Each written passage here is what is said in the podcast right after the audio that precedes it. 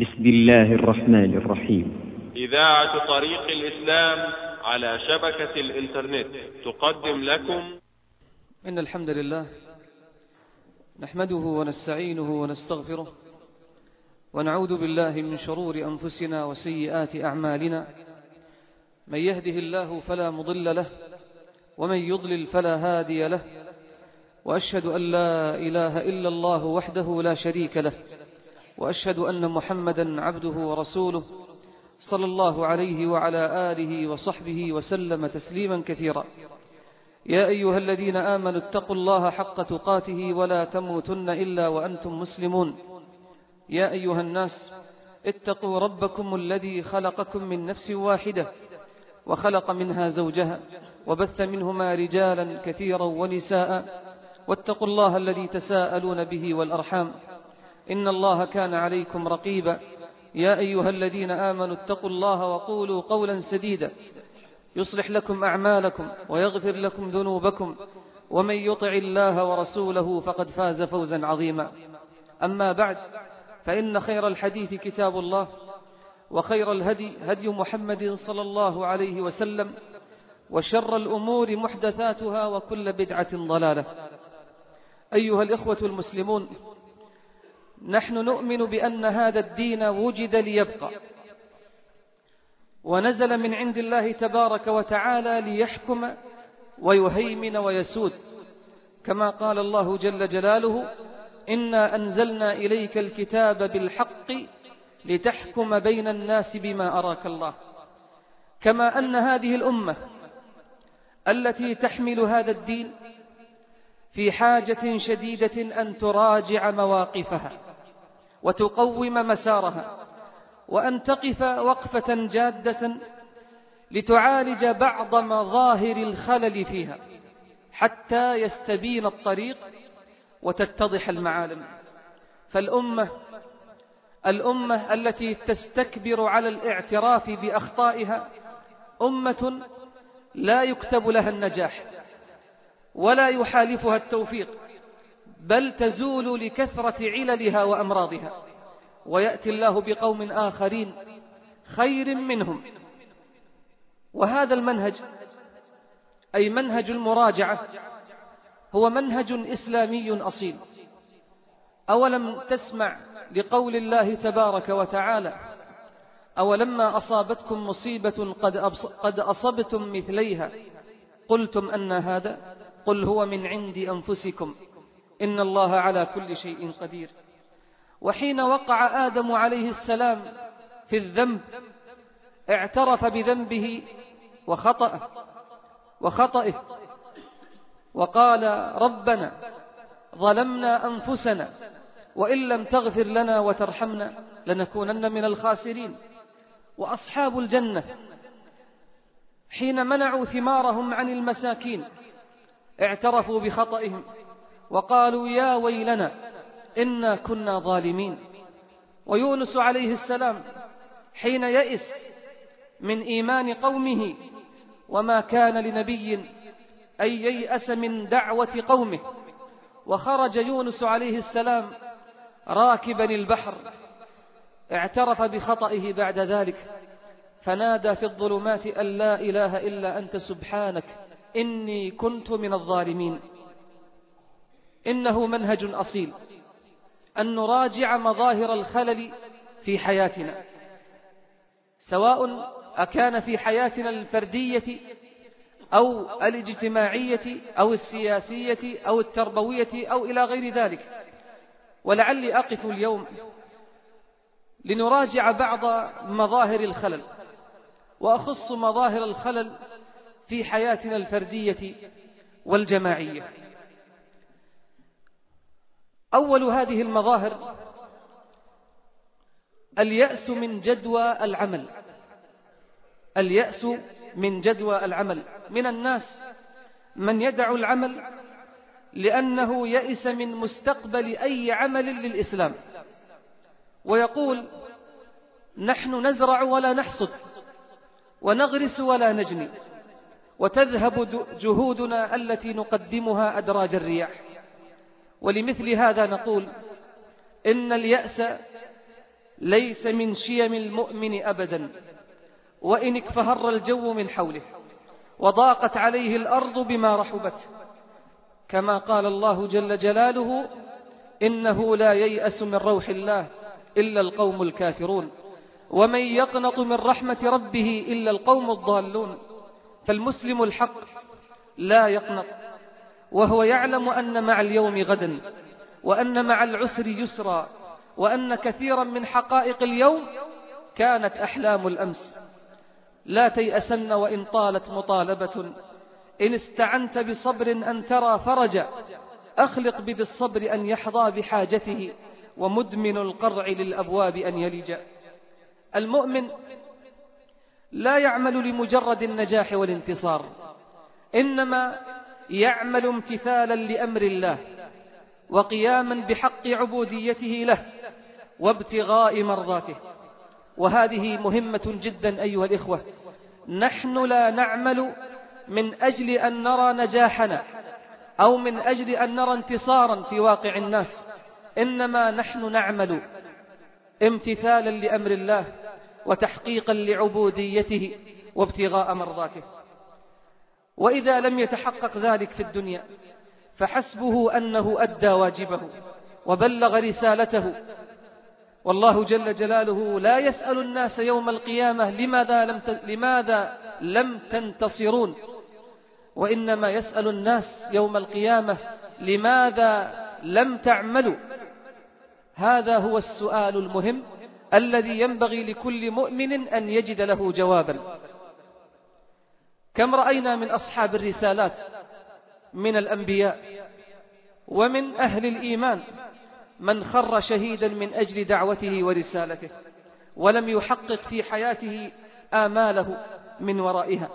ولذلك يأتي النبي يوم القيامة وليس معه أحد. في سورة الأعراف قصة أو موقف فيه عبرة لكل مؤمن وداعية إلى الحق الذي لا يجد قبولا من الناس، يدعو الناس أو يأمر بالمعروف وينهى عن المنكر، ولكنه لا يجد قبولا ولا يجد استجابة. قال الله جل جلاله في سورة الأعراف: وإذ قالت أمة منهم لم تعظون قوما الله مهلكهم أو معذبهم عذابا شديدا، قالوا معذرة إلى ربكم ولعلهم يتقون، فلما نسوا ما ذكروا به أنجينا الذين ينهون عن السوء، وأخذنا الذين ظلموا بعذاب بئيس بما كانوا يفسقون. إن هؤلاء الذين قاموا بواجب الدعوة والأمر بالمعروف والنهي عن المنكر نالوا بعملهم الذي لم يحالفهم فيه النجاح، نالوا 3 فوائد. أولها أنهم قاموا بواجب الدعوة إعذارا إلى الله، وقياما بالحق الذي كلفهم به ربهم جل جلاله. ثانيا، أنجاهم الله من العذاب. ثالثا، أنهم شاهدوا عاقبة الكفر وكيف أخذهم الله بعذاب بئيس بما كانوا يفسقون. إن اليأس من نجاح الأعمال ليس من أخلاق أهل الإيمان، وعلى المؤمن أن يستعذب العمل في سبيل الله حتى وإن لم يجن ثمراته. ألم تروا أن نبيكم صلى الله عليه وسلم قال في الحديث الذي رواه الإمام أحمد: إن قامت الساعة وفي يد أحدكم فسيلة فليغرسها، إنه يغرسها ويعلم أنه لن يدرك ثمرتها، ولكنه حب الخير وحب العمل الصالح لدين الله تبارك وتعالى. وكذلك ذلك الصحابي الذي جاء يشتكي إلى رسول الله صلى الله عليه وسلم قائلا: يا رسول الله، إن لي قرابة أصلهم ويقطعوني، وأعطيهم ويمنعوني، أفأصلهم؟ فقال رسول الله صلى الله عليه وسلم: إن كنت كما قلت فإنما تسفهم المل، أي الرماد الحار. ولذلك النبي عليه الصلاة والسلام لا يعلمهم المعاملة بالمثل، ولا يربيهم على اليأس من الناس، حتى وإن وقفوا موقفا سلبيا. هذه هي التربية التي يجب أن نتربى عليها، فلا نيأس من دعوة أهلينا أو ذرياتنا أو من دعوة الناس، ولا نيأس من نجاحنا في أعمالنا الكثيرة التي نقوم بها. هكذا أيضا لا نيأس من ظهور هذا الدين وأهله على الدين كله، لأن الله جل جلاله قال وقوله الحق: كتب الله لأغلبن أنا ورسلي إن الله قوي عزيز. وقال الله جل جلاله: والله غالب على أمره ولكن أكثر الناس لا يعلمون. ومن المظاهر التي يجب أن تختفي أيضا من حياتنا بعد اليأس من العمل، ألا وهو مظهر المثالية. المثالية، هناك أناس لا يعملون لأنهم يعيشون في عالم مثالي مليء بالنظريات والمقدمات، يريدون أن يبدأ الشيء كاملا، وأن يولد الإنسان شابا، وأن يولد القمر بدرا، وأن تثمر الشجرة منذ أن توضع في الأرض، وهكذا يريدون أعمالا تولد عملاقة لا تمر بمراحل النمو ولا تتعرض لأمراض البيئة وآفات الحياة ومتاعب الطريق. ولهذا يكثر في هذا الصنف من الناس، أي المثاليين الذين يريدون الكمال في كل شيء، يكثر فيهم تتبع العثرات والزلات والقيل والقال والطعن في من يعمل ويتحرك لدين الله تبارك وتعالى، ويكثر فيهم الهمز واللمز، وليس لهم شغل إلا تقويم الرجال وتقويم الدعوات وتقويم المشاريع وتعداد أخطائهم. ولو قلت لأحدهم هلم إلى العمل بعد أن تهيأت أسبابه لاعتذر منك، وما به من علة إلا هذه المثالية المفرطة. أيها الناقد أعمال الورى، هل أريت الناس ماذا تعمل؟ لا تقل عن عمل ذا ناقص جيء بأوفى ثم قل هذا أكمل. إن يغب عن ليل سار قمر فحرام أن يلام المشعل. في الحديث الصحيح قال النبي صلى الله عليه وسلم: إذا قال الرجل هلك الناس فهو أهلكهم، وفي رواية فهو أهلكهم، أي كان سببا في إهلاكهم باستعلائه عليهم ويأسه منهم وسوء ظنه بهم. هذا على معنى أنه أهلكهم. أما بمعنى أنه أهلكهم، يقول الإمام الخطابي رحمه الله: لا يزال الرجل يعيب الناس ويذكر مساوئهم، أي هذا المثالي يعيب الناس ويذكر مساوئهم ويقول فسد الناس هلك الناس، فإذا فعل ذلك فهو أهلكهم وهو أسوأ حالا منهم. إن المثالية حين تستشري في حياتنا الخاصة والعامة، وحين تغزو أعمالنا الخيرية والدعوية والتربوية، فإن العمل ولا شك يصاب بالتوقف، والعامل يوشك أن تنهار قواه ويضعف إنتاجه، لأنه بهذه المثالية يطلب الكمال في الأعمال، وهذا يستحيل في أعمال الناس مهما عظمت قدراتهم وتميزت أعمالهم. لذلك تبتلى المشاريع اليوم، تبتلى بالعطب، ويبتلى أصحابها بالنصب. قال النبي صلى الله عليه وسلم وهو يشرح هذه الحالة: إن المنبت لا ظهرا أبقى ولا أرضا قطع، أو كما قال المصطفى صلى الله عليه وسلم.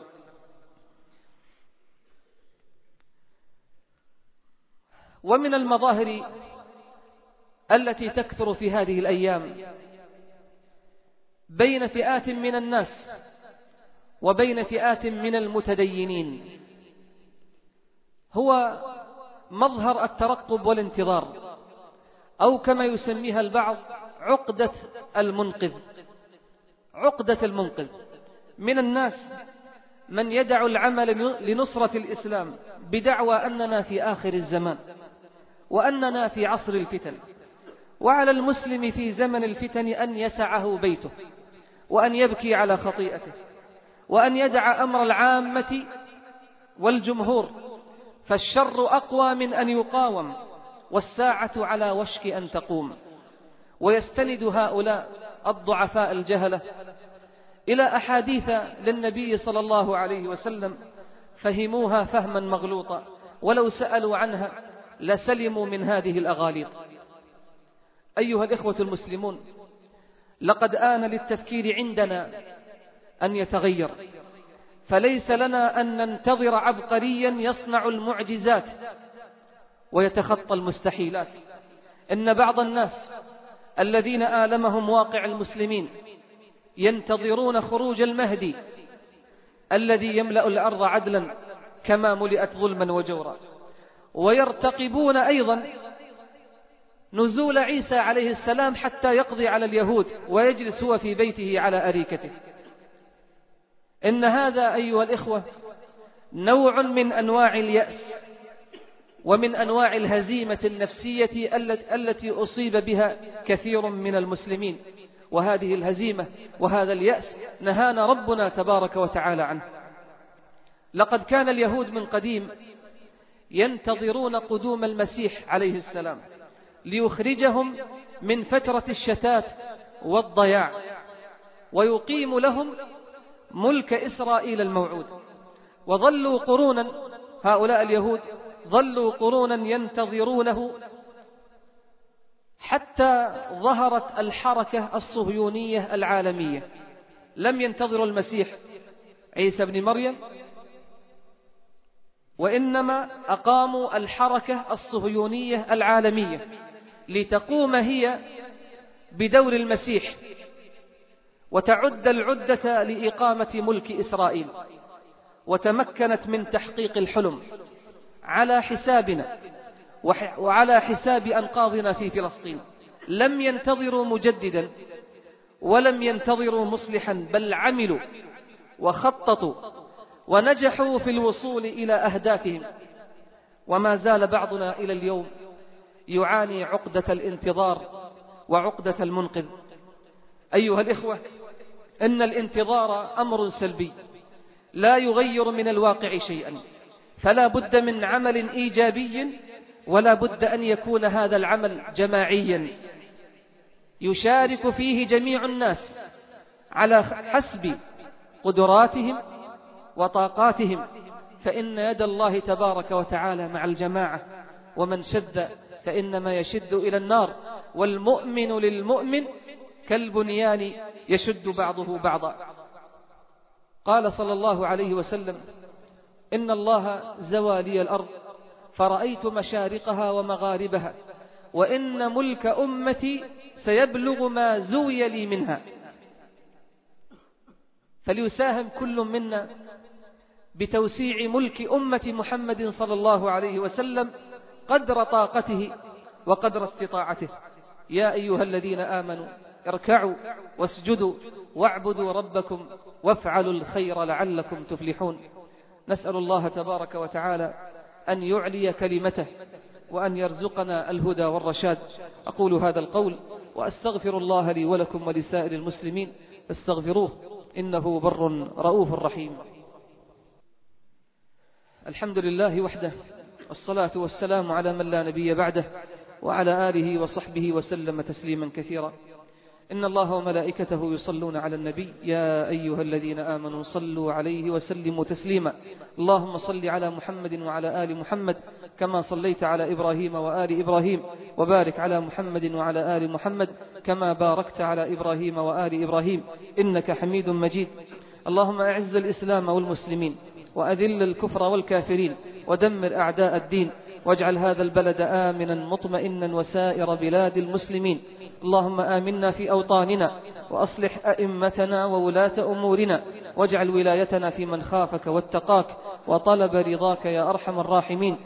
اللهم إنا نسألك علما نافعا ورزقا طيبا واسعا وعملا متقبلا وشفاء من كل داء. اللهم آت نفوسنا تقواها، زكها أنت خير من زكاها، أنت وليها ومولاها. اللهم إنا نسألك إيمانا لا نفاق بعده، ويقينا لا شك بعده، وإخلاصا لا رياء بعده، وهمة لا فتور بعدها. اللهم اغفر لنا ولوالدينا ولجميع المسلمين والمسلمات الأحياء منهم والأموات.